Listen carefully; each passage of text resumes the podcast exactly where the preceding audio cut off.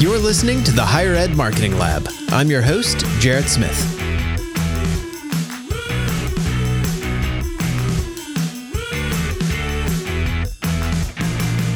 Welcome to the Higher Ed Marketing Lab. I'm Jarrett Smith. Each episode, it's my job to engage with some of the brightest minds in higher education and the broader world of marketing to bring you actionable insights you can use to level up your school's marketing and enrollment efforts. This podcast is the second installment in our VP Summer Series, which is a mini series focusing on the unique challenges facing senior enrollment and marketing leaders. In this episode, we'll be discussing the critical task of building strong relationships with your trustees. Joining us in the conversation is Karen Foust, former EVP of Enrollment at Hendrix College, and Joel Bauman, Senior VP for Enrollment Management at Duquesne University. Also joining us is Echo Delta's own Laura Martin Fedich, who's my co host for the series. We cover a ton of interesting territory in this episode, including important ways board members can differ in their approach to their role, tips for helping board members understand the complexities of your work, why trying to be the smartest person in the room can backfire when you're meeting with board members, the right way to go about delivering not so good news, and how to respectfully nudge a board member back into their lane when they start to overreach. Karen and Joel shared a wealth of hard fought wisdom on this topic that I know will be relevant to anyone who has to interact with board members on a regular basis. So, without further ado, here's our conversation with Karen Foust and Joel Bauman. Karen, Joel, welcome to the show. Great to be here. Thanks for inviting us. Thank you, Jarrett. It's a real honor. Laura and I are so excited to have you here. Really looking forward to this conversation on building great relationships with your trustees. Before we jump into that, I would love it if you could just take a moment to tell us a little bit about your professional background and work in higher ed. And Karen, why don't we start with you? Well, most recently, I was the executive vice president for enrollment at Hendrix College um, and retired from there a few years back. Uh, prior to that, I was at Valparaiso University in Indiana and uh, from a good portion of that time. I was there over 20 years, but I was the director of admission for a number of years and then a host of other positions. Um, during uh, especially my years at uh, later at Valpo and then at Hendrix, I did do some enrollment consulting with different people and continue that and have even done an interim position uh, in the last two years and so have enjoyed working with other colleagues at their schools and providing um, assistance that way. Yeah, um, you know, it's uh, scary to say, but almost 30 years um, in this business, um, starting out as an admissions counselor at the University of Tampa, um, and then having some experience in uh, admissions and financial aid, some international uh, admissions and recruitment experience at the Hebrew University in Jerusalem. Um, worked my way uh, through the ranks um, at a couple of different places in Florida, uh, and I'm uh, now um, a, a, place in Salt Lake City, uh, and now at uh, a senior vice president for enrollment management at Duquesne University in Pittsburgh. Good deal. Laura and I are here to talk with you today about building strong relationships with your trustees. I think a good place to start with that would just be to to talk for a moment about why that's so important. Uh, Laura and I've discussed in the past. This isn't something they hand you in the the VP of Enrollment Management manual that I know comes with the job, um, but it it is an important sort of part for the success. So, can you talk to us just a little bit about the, I guess, the importance of getting those relationships right, and maybe the pain of getting it wrong? And Joel, I'll, I'll tee that one up to you first. I appreciate it. You know, um, I think you you learn uh, and just in general, you've heard in in general, you re- you realize it's a board of directors, and it, the trustees is a it, it, in itself a word uh, that strikes importance. Right? They they are entrusted with the university. Um, they think uh, sometimes people think they're the owners, but they're there to advise. They're there to have fiduciary responsibilities. Um, they're there to carry out the functions um, of the bylaws and the Constitution, and and it's the it's the organizing principle around uh, in which the university uh, functions and meets and meets its mission.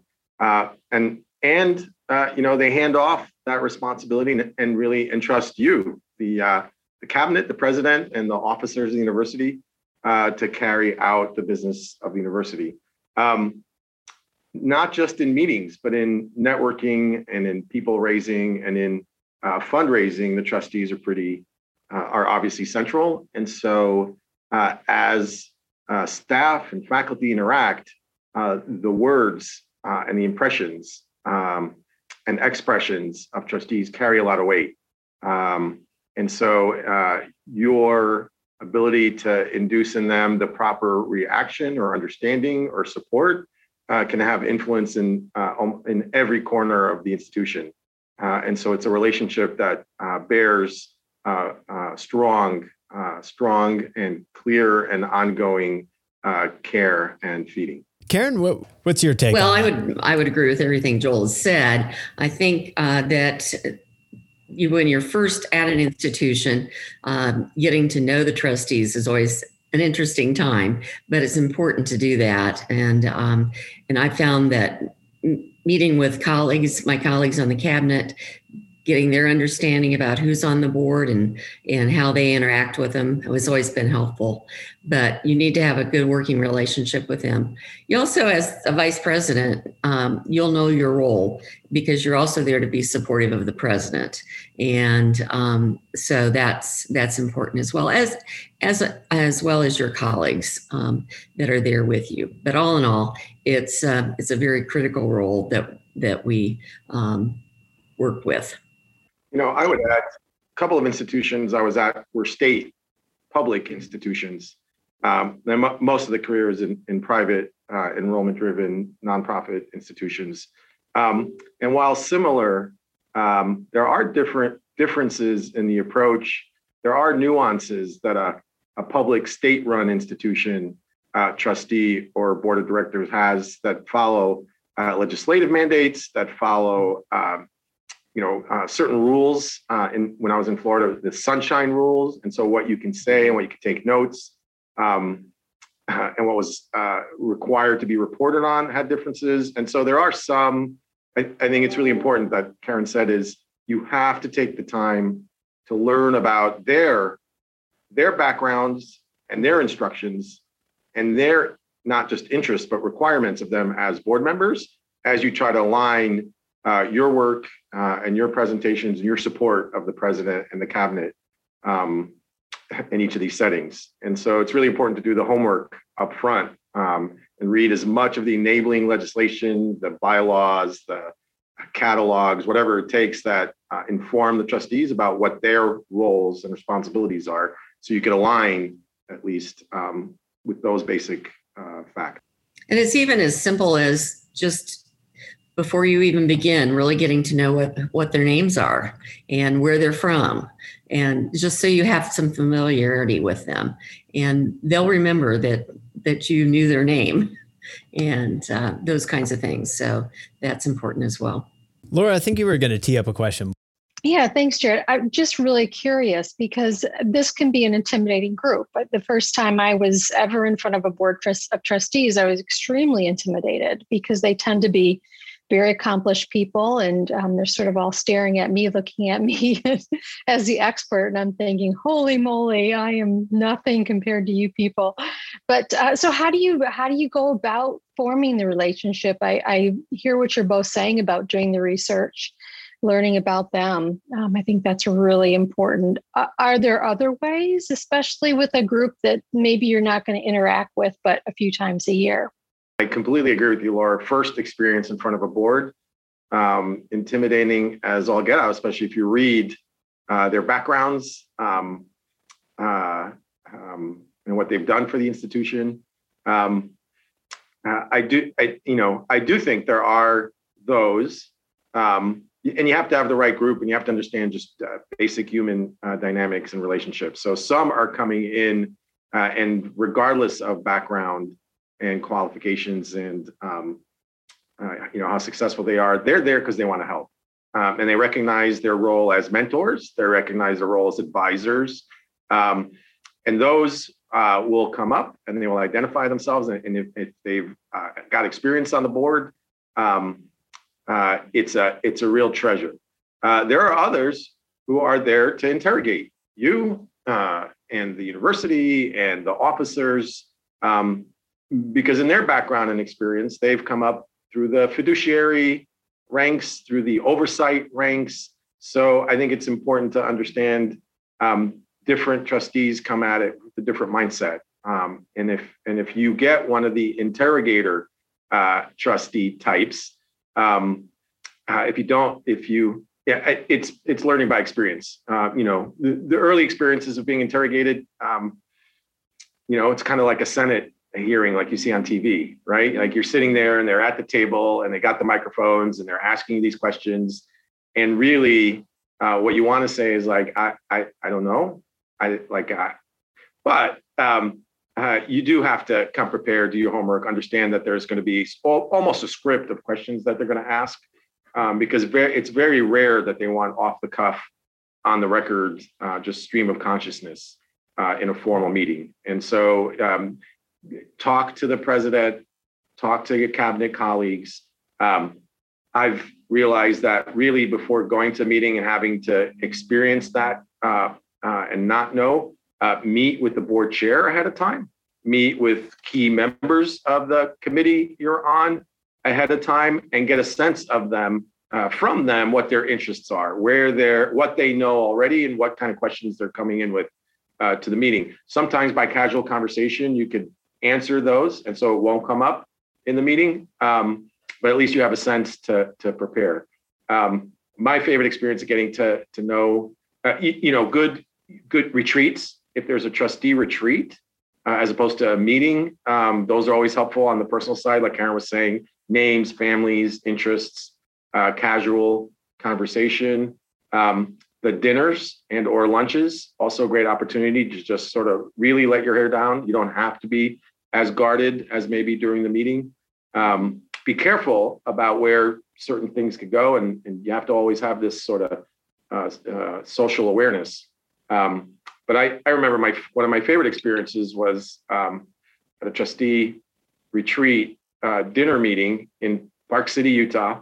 Uh, it was one of the, it was actually a sushi restaurant that um, we all decided to pick out of three. And I ended up sitting between um, a member, uh, uh a trustee that had been highly placed at HP during their uh, big transitions, um, and somebody was uh, um, directly responsible for the marketing shift at Godiva Chocolates about putting stores, putting them in retail stores all over Manhattan and all over the country. And to hear those two converse, uh, and then to ask me my opinion about it, and then to like try to relate it to what we're doing at the university was absolutely. I felt like it was a mini MBA class, uh, really mini strategy class with Harvard Business Review that you read about. And actually, I think the Godiva thing was uh, uh, in one of those books. So I think it's uh, just trying to become socially aware and uh, ask the right questions and be interested in their backgrounds. I would add um, the over the years we've always had executive committee meetings prior to the full board meeting and those were all usually by conference call. And the cabinet was gathered in one room and the, obviously the uh, trustees who served on the executive committee were in their home bases. But that was a good way to really understand what some of their questions were going to be coming up then in the full board meeting. That was sort of a preview of what was going to happen in that full board meeting. And so to take good notes and and make sure you mark down what kinds of things you you yourself will need to respond to. I always found that to be good prep uh, for any and all meetings. So Karen, you're talking about pre pre board weekend or pre board meeting. Right. All the all the trustees are getting oh, for lack of a better term, or maybe this is the right term, kind of a board book with all right. the reports ahead yes. of time and if anything's going to be voted on. Mm-hmm. And so there really shouldn't be, I mean, is it true or fair to say there really shouldn't be any surprises at a board meeting? If you're really doing your job, be. okay. Right. There really shouldn't be. And part of that is the working relationship the president has with the board chair um, because they don't want things to pop up. Um, but nonetheless, it's it's a good it's a good way to practice um, before the board meeting to have those executive meetings. And now for a short break. Hey everyone, Jarrett here. You know, the past year has brought so many challenges for the higher education enrollment community. And if you're like many enrollment leaders, you're looking forward to being on the other side of census so you can finally step back and think about your strategy for the upcoming year. That's why Jeff Kallay and I will be hosting Post Up, a free four part webinar series for enrollment leaders starting September 29th. From search to yield to campus visits, Jeff and I will engage with Echo Delta's enrollment experts to help you come back even stronger and smarter than before. Visit echodelta.co slash postup to register. That's echodelta.co slash postup, all one word. I hope you'll join us. And now back to the show. I'm curious about some other ways that that you all have worked with boards. I mean, I think one of the challenges in the group is in working with trustees is is that you're coming at it from a very nuanced sort of enrollment management perspective. And it's its own little world. It's a very deep body of knowledge. It's complex. There's a lot to consider there. And even if that trustee member is incredibly accomplished in their own domain it is unlikely to be enrollment management. So I, i'm curious sort of your best tips for how do you uh, sort of convey the the nuances, the important points of your job and your approach to enrollment management without overwhelming them, without boring them with with sort of unhelpful details or kind of losing the plot. Well, you know, it's it's important for us to remember we're always educators um, and not that we're there to lecture the, the trustees that's not the point. But the point is you're right they don't have the background that we do. And so we have to find ways to share that. Um, sometimes that was through a board report by um, providing some sort of professional article that would be helpful for them to read and understand more about what's going on in in the enrollment area other times it was to provide trends in enrollment at other schools on how those compared to your own school.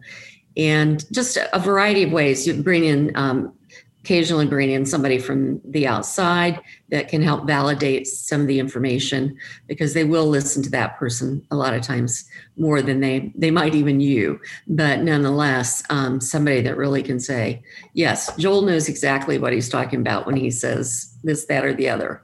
And that's not the sole purpose of having them come but nonetheless um, it does it does help. Joel would you add anything to that yeah, um, I have had the uh, experience of uh, in my youthful exuberance. Uh, you know, it's the Enron thing about trying to be the smartest guy in the room because you know that's what they're paying you for to know your business and that.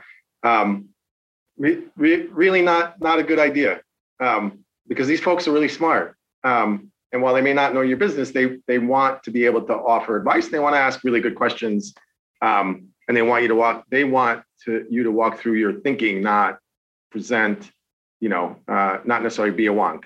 It, absolutely, Karen's right. They need, you need to know, show mastery of your uh, of your business. Um, but my experience over the years is really allow time for their conversation to each other. Um, to sometimes um, break up a meeting to what's called like, hey, just the operational report, quote unquote, what you need to see to uh, satisfy your fiduciary responsibilities or you know scrap you know um, that interest. But really let's talk strategy. Uh, get, you know ask the ask the hard questions. Um, what you know so at some point with uh, particularly enrollment committee and sometimes the full board um, we would have the statistics meeting the reporting fiduciary meeting snapshot meeting in between the official meeting uh, and then and then we start to record them because they were on you know, uh, through Zoom, and that and that was a, a, a huge uh, uh, bonus for those trustees that you'd be surprised. Like I couldn't make the meeting, but I looked at the recording. Thank you for doing that, so I could feel uh, caught up. We bringing in experts, you know, consultants um, and or vendors that you work with, but to give more weight to you know the state of the art um, out there. I've also invited trustees to do a life in the day. well, actually, why don't you come in and um, you know, sit in the admissions office or let's review an admissions file. Um, and then one of the, the more interesting uh, eye-opening experiences, uh, especially for those that didn't have recent college age uh, kids, we, we collected samples for, for competing competition purposes of financial aid awards. Uh, admissions packets and financial aid award packets um, of competing schools and just laid them out for them um, and walked them through what they look like and what a family experiences, uh, and then show show them our own. Um, and you know that was that was really an eye-opening experience for them because it wasn't theoretical. It wasn't just uh, we're a good great school. Why aren't they just picking us? Um, but they saw the reality um, on the ground of what individual families were doing. So you know um, they, they do they can hang with you. Everything from strategic planning um, at the highest level of the institution and fiduciary responsibilities, all the way down to um, having them help you if they're interested, uh, read an admissions file and, and give their opinion. So it just, uh, you know, I have found ask ask them, survey them. Um, they'll give you their ideas, and then you know some of them will do this, and some of them will do that, and just like our work in relationship building, build the relationship, and offer them, uh, meet them where they are, uh, as opposed to think of them all as one big um, monolithic fiduciary trustee. Something simple that I did over the years um, was when board uh, members referred a student to the institution, then that that student's name appeared on what I ended up calling a VIP list, uh, simply for the fact that then I could make sure that um, I shared that with the president and that that individual knew that board member made a recommendation and what that relationship was and how the out- outcome of that student, you know, what had moved along with that student. So that was always um, something critical. And then occasionally, then I had opportunity to give, share some information with the trustee as well, who'd made the recommendation. Can I go back to something you sort of alluded to, but you were talking about um, presenting information that, to the trustees and and they get the board book in advance. And and i'm assuming a lot of what you present to them is is data. And then you do a narrative on the data. What if the news isn't always isn't all good? And especially that we know that that enrollment has seen some a, a tough year in 2020 and, and 2021 certainly isn't a cakewalk. How do you how do you go about that? How do you present news that isn't great well when Jarrett asked the question earlier about you know, surprises that might come up in a board meeting. That is one that you don't want to come up as a surprise. So you work with your president um, and your colleagues to make sure that the right kind of information is disseminated to the trustees on a regular basis. Uh, and that includes things that don't always have good news in them. And that way, when they actually come to the meeting, they've had a heads up or have some background um, about what might be going on that, you know, we thought going into May 1, it looked great. And then all of a sudden it just totally fell off, that type of thing. Um, not that you necessarily use those words, but you get the idea uh, that it, that that would have been disappointing news. And so they needed to be prepared up front for something like that. My, my um, observation on that is, uh, and I think as enrollment management, particularly on the strategic level at the higher levels of more complex institutions.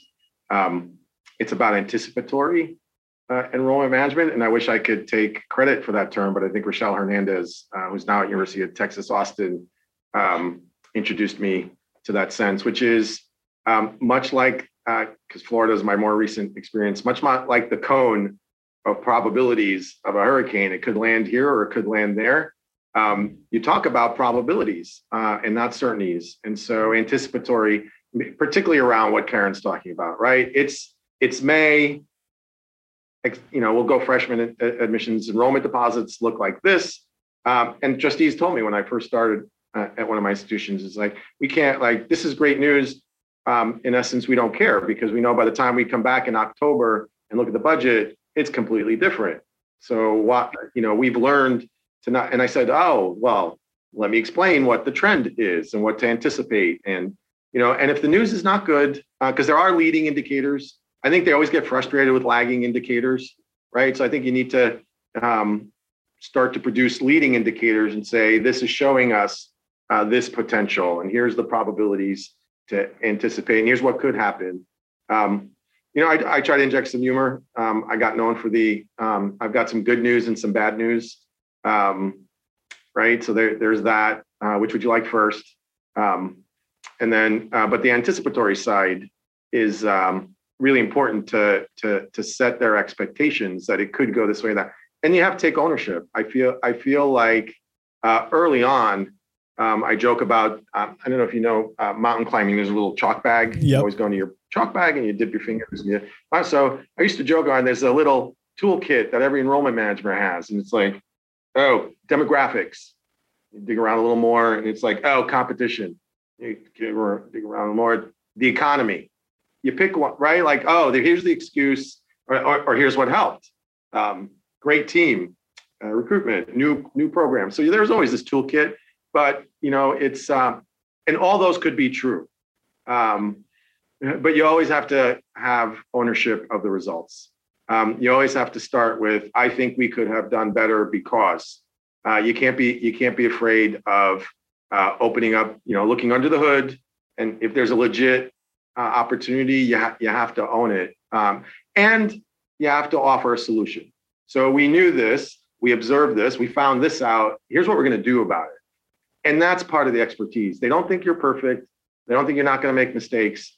Um, but if you come in and you're like, you know, well, bonehead mistake number one was and then you're like, and here's what we're going to do about it. Um, I feel like they're as as you know, Laura was saying, as experts and professionals in their own lives, they they they can respect that. Um, they may not like it, um, but if you know what the solution might be, and then come back and explain whether that adjustment worked or not, I, I think they accept your professionalism at that point. Uh, Joel, I want to circle back to something in a, uh, you know, in the past I've heard you talk about the importance of when you're new at a school, the importance of understanding the types of reports that the board was receiving and and the definitions they were using and, and then how sort of you're reporting which maybe a little bit different kind of meshes with that could you set up set that up a little bit because i think you called out some some important things to be aware of about that yeah uh, that, uh, yeah, thanks for thanks for reminding me. That would go under the bonehead category. mistake number one, uh, new to tra- new to reporting just trustees. Um, what I have learned and what I think um, now works really well is finish out.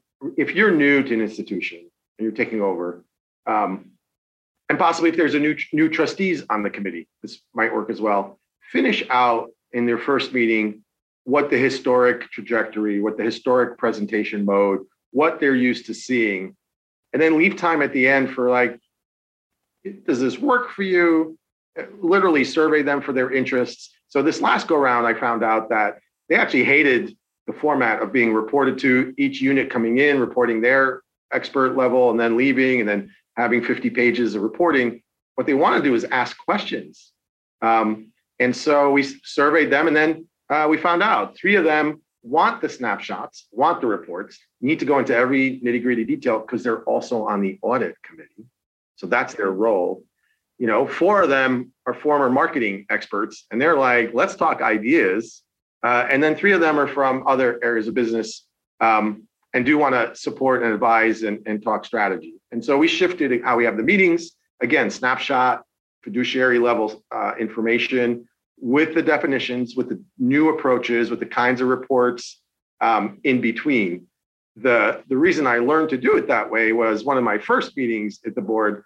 I just rolled in. Again, I'm the smartest one in the room. I'm new. I've got to point out where the data points are and have been. And I said something like, um, you know, we, you know, we only denied 2% of our, of the uh, applicant pool. Now, I didn't go and say, but you determine an admit rate in a different. So when I said we denied 2% of the pool, uh, the one trustee who had been on the board many, many, many years and responsible for reporting the selectivity um, and, and, you know, SAT score averages and like really hung up on those kind of fiduciary details to make sure we were reporting them correctly to US News and World Report, um, you know, was flabbergasted. Like he said, well, that would mean we'd have a 98% admit rate. Well, we didn't, and we didn't report that. But in the middle of the meeting, I couldn't say no because I just I see what he said. I said two percent, and so that caused a little bit of a ruckus. Uh, to Karen's point, that was a surprise. That's not a statistic anybody wanted to hear or thought about. And so it took months. It took months to put the toothpaste back in the tube on that one. Uh, right? Like we had to explain, well, admit rates are this. We do deny, but you count them like this. And that and the point was we need a bigger what I was trying to say is we need a bigger applicant pool. We need a bigger funnel. And that's the direction we're going in as a strategy.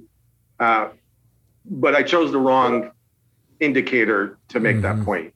Um, uh, and that was that was that was painful. I mean that that undermined uh, the exact opposite effect of what I was trying to do. It undermined the integrity. They thought I was um, fixing the number somehow or trying to make a case against the previous administration, and, and it just took a while to rebuild.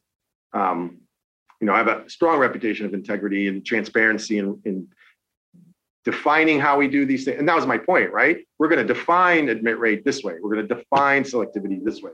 We're going to grow it in this fashion and I'll report it the same way here, in the same way to faculty, in the same way to cabinet. Um, but that was a that was a bitter pill to swallow um, by giving it giving the wrong statistic. One of the uh, ways that I found helpful was in uh, as new trustees were coming on, the cabinet had put together essentially a training manual for them, and that covered our different areas of responsibility. But it also included um, a list of terminologies that we use in our profession. Um, you know, financial aid is full of lots of acronyms. You know, the FAFSA, the you know this, that, or the other, um, and so to actually give them our definition of that was a helpful piece, and they would have that to refer back to. So you explained what the admit rate was and how you calculated it. Uh, some simple things like that. Well, and so I actually I'm glad you brought that up because you know we we started off earlier in this conversation talking about uh, when you're new, right? And Joel, you're kind of talking about a situation, one particular pitfall that can happen when you're new at an institution. But uh, of course, you also have board members that are rolling off, new ones that are rolling on periodically.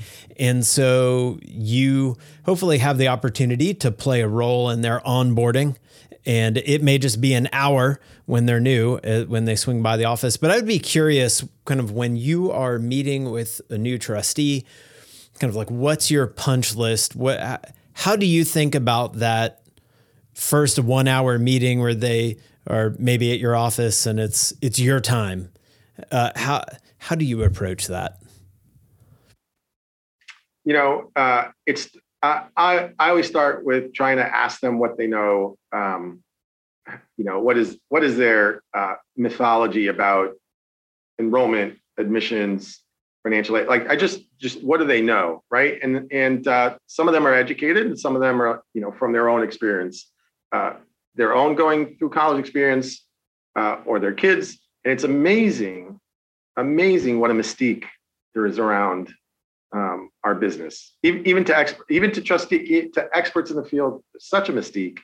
Um, and so uh, I start off with maybe telling some uh, vignettes about what our uh, admitted students are like, uh, a few explanations about what it's like to go through our um, uh, financial aid and scholarshiping program, uh, some recent graduates, just to t- just to give a flavor of the hum- human side of who our students are.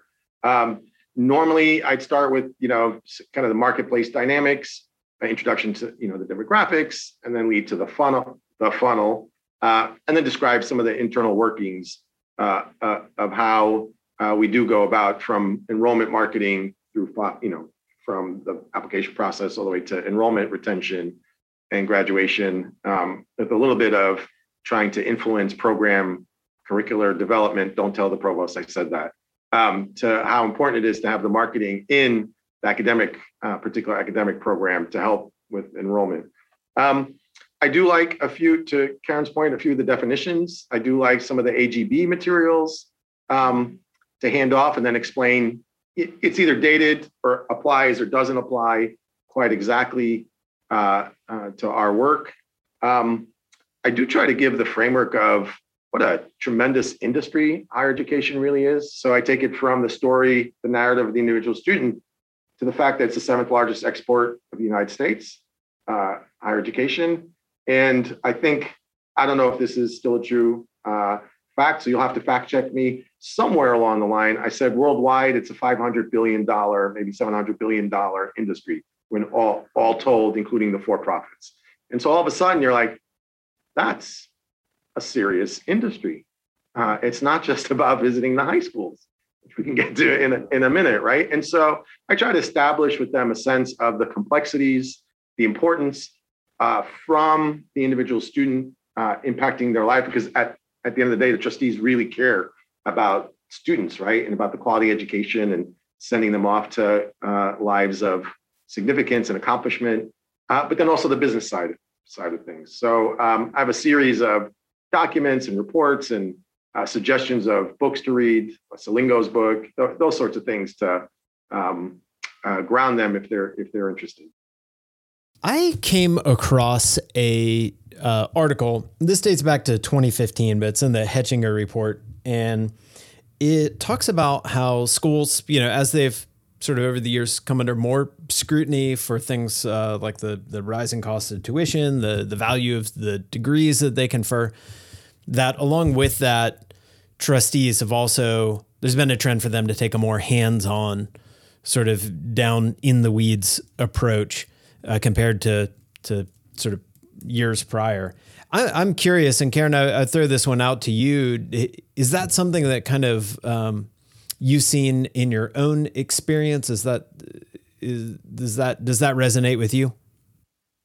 Well, I certainly um, observed a little bit of that, but not actually a whole lot, um, because of of the uh, way that the president would interact with the with the board, uh, and he served as he or she served as the primary uh, person to make sure that they were aware of what was going on in the industry and and those kinds of things. And um, so, not I've never really been in a situation where we had a lot of interference from board members um, or wanting to really drill down. Occasionally, you'd get somebody that was overzealous, and it was a lot of times somebody that was new, newer to a board um, that they thought, well, I I better drill down on this, and it's fine to drill down, but they only really need to go so far, and so. Um, but uh, I, have not seen a lot of that, but I, there's been a lot in in the in the news about it that that has been a developing trend at uh, some schools.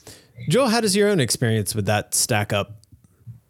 Yeah, it's a combination of again the interests and backgrounds of trustees. I do I do think it's become um, much more um, focused on um, both ethical and um, uh, fiduciary sort of uh, uh, uh, regulatory. I, I do believe it's a much more a higher regulatory um, much more strict regulatory environment. I think it happened after the recession with all the uh, financial firms and financial reporting. I think after the Title IX issues, um, Penn State and some other uh, institutions, I think Title IX has gotten, especially if you've got D1 athletics, there's a lot more, um, I think, uh, uh regulatory um, requirements. So I do think that's become a lot more difficult. Again, state schools versus private nonprofits so uh, obviously a different level of regulatory compliance required uh, in that sector. Um, but uh, and very similar, same story about that one experience. Uh, once, uh, and it's related to not only your own internal dynamics, um, but a news story broke about a, a competitor school up the road that um, either was misreporting its application numbers and selectivity uh, or the SAT scores and excluding, you know, excluding some test scores. So that report comes out, it's in your neighborhood, um, and the natural questions, and uh, go ahead and, you know, the varsity blues. I, I don't know any admissions or enrollment professional that once that story broke, there were trustees in their office looking through their uh, applications, like, who do we know? Did you let somebody in? What about the rowers? You know, et cetera, et cetera. So that you, you get a story like that, there's heightened uh, awareness.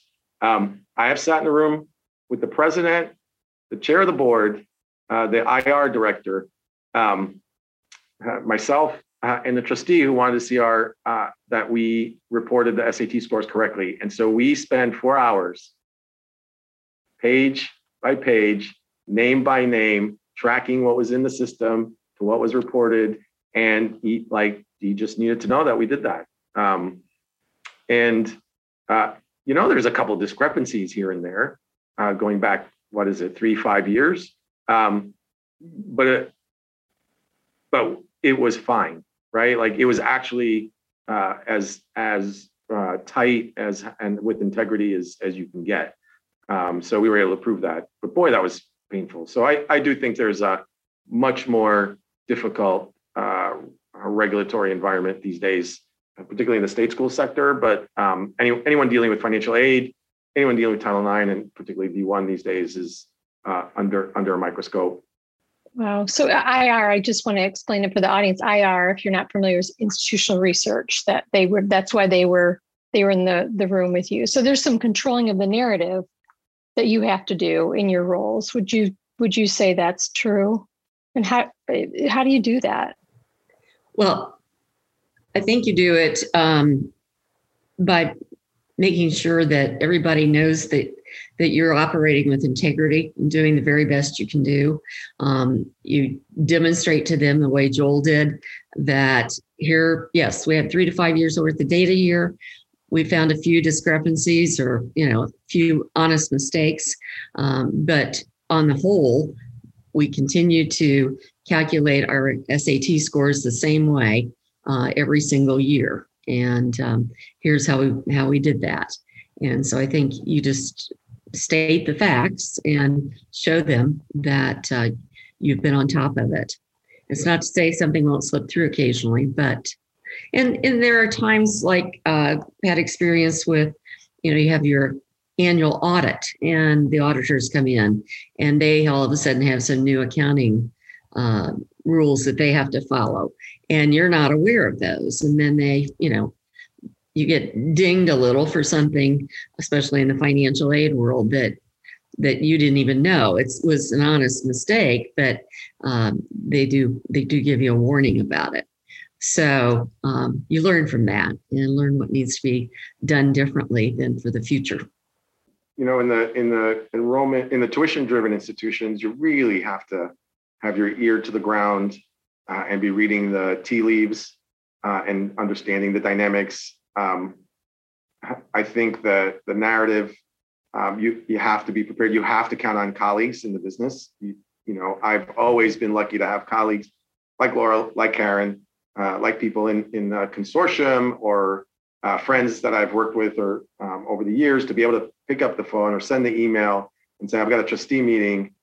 What you know, what's the general that you know and different institutions so you can't really compare but they need they want you to to know that at such and such school here's what they're experiencing at such and such in our environment uh, we are and then you can explain we're unique we're not unique we're right in there. Um, so i think really counting on colleagues um, to be able to have uh, and, and the industry material right? You have to you have to read inside higher ed. You have to read the blogs. You have to you have to listen to podcasts. Um, uh, from from quality partners, and so to you know, so you need to understand what's in the business because they may also come across those, but you sh- you should be able to an- answer questions and come from a place that has context. So I, I I know what you're saying about controlling the narrative. It's that overall context, the framing. I'm a big fan of framing. Um, so whatever the the issue is or the presentation is there's a frame around it there's a narrative frame um, and context i think that you have to set first um, and if it's incongruent to what they believe or they're hearing or what you've talked about before that's when that surprise that karen was talking about can happen you, you know that kind of dissonance if you're not if you walk into it without aware that you're about to you know change the narrative or, or, or update the context um, it's going to cause some uh, eyebrow uh, furrowing. Okay, so while we're talking about, I don't know, tricky topics, you know, is not um, unheard of that a trustee might go around the president. Uh, they have a particular agenda that they're looking to push, and maybe they they come to you, or they're going to other members of the cabinet. And so, how do you navigate a situation like that? Uh, how do you sort of, I, I guess, uh, for lack of a better word, kind of respectively nudge them back into their lane if that's a thing that can be done? I'd be curious to hear your thoughts on that. Well, I think we've both had experiences that way. Um, uh, probably the one that I've shared most frequently was uh, a very nice gentleman who thought that every time he rolled into town that he needed to make sure he came by the enrollment office uh, to find out what the numbers were and how things were going. And then he would also make phone calls in between and so on and so forth.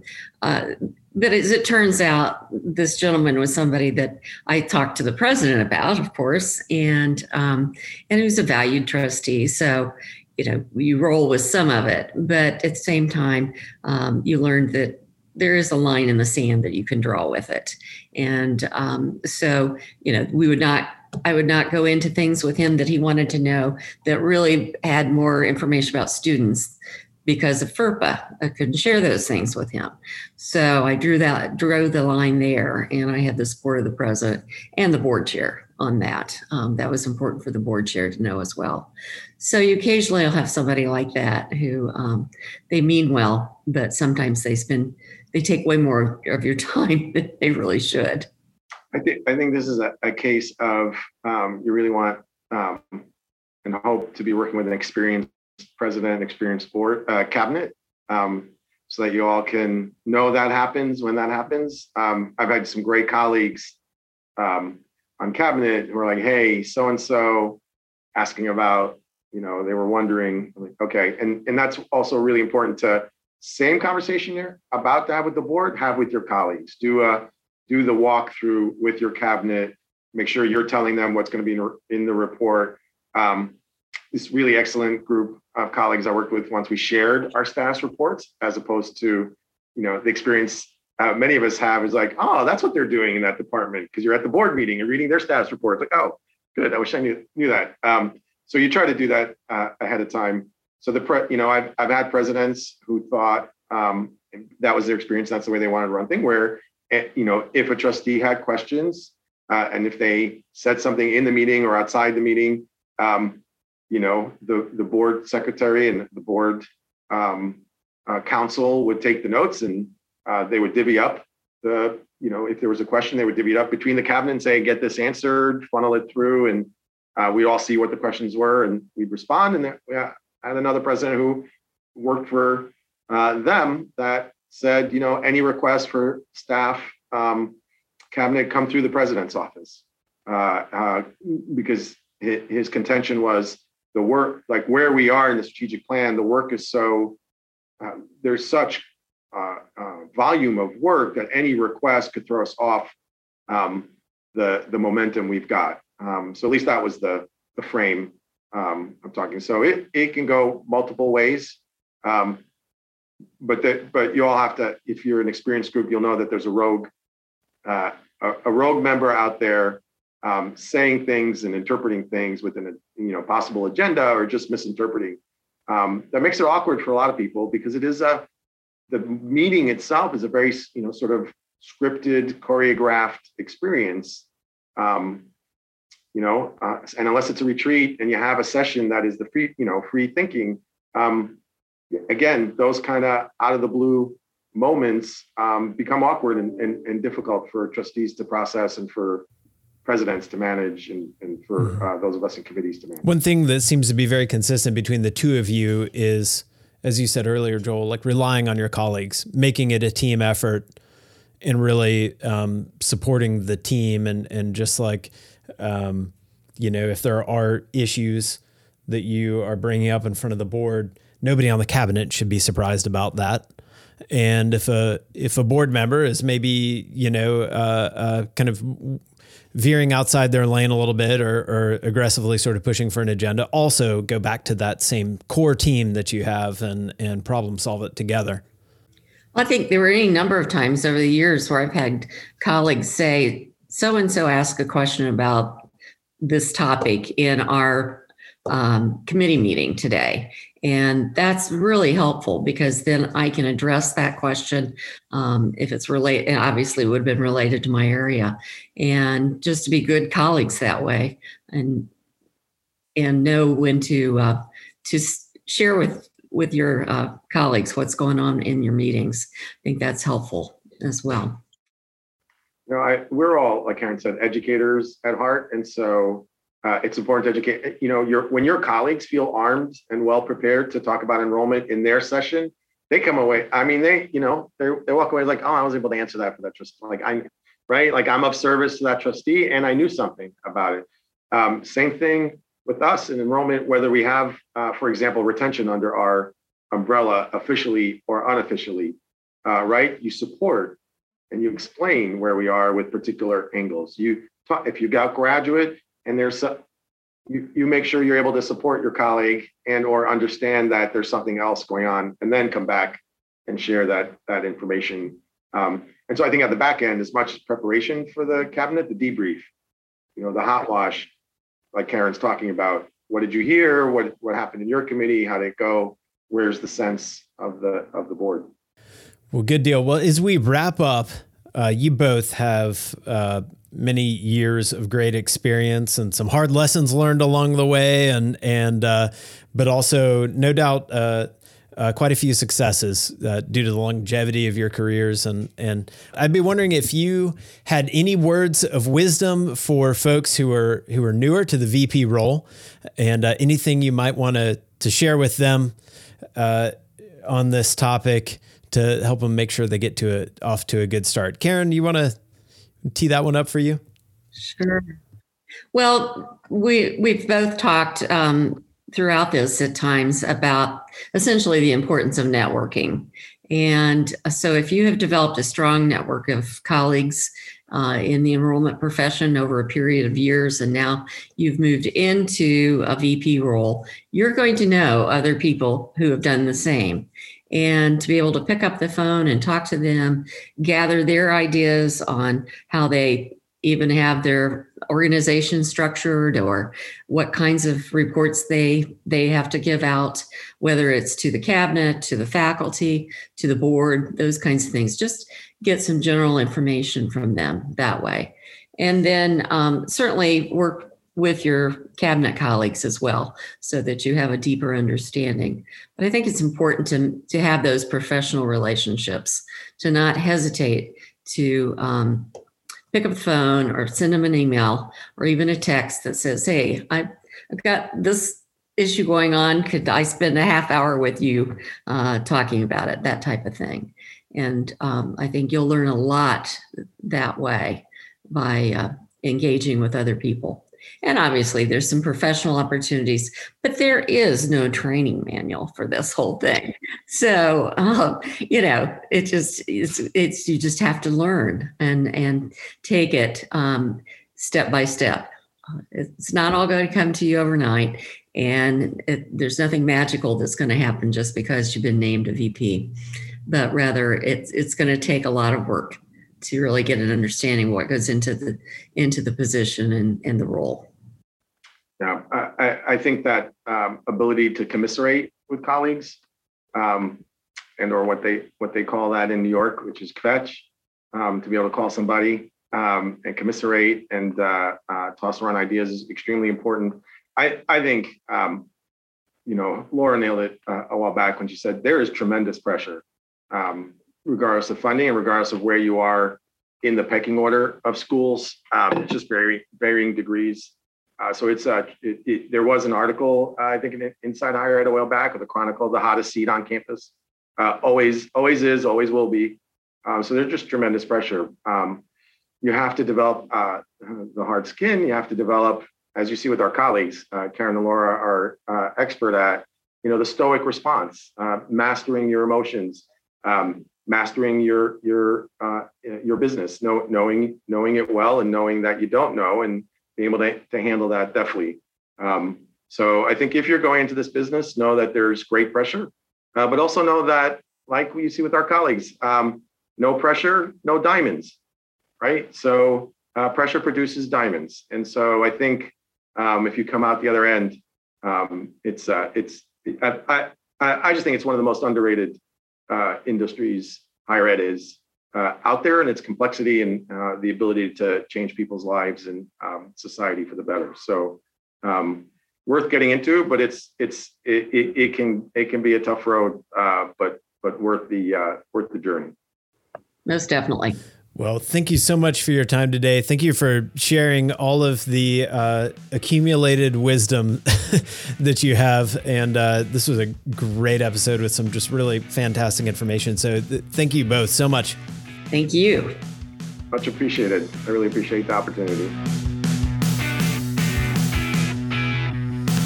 The Higher Ed Marketing Lab is produced by Echo Delta, a full service enrollment marketing agency for colleges and universities of all sizes. To see some of the work we've done and how we've helped schools just like yours, visit echodelta.co. If you enjoyed this podcast, please subscribe and leave a review on Apple Podcasts.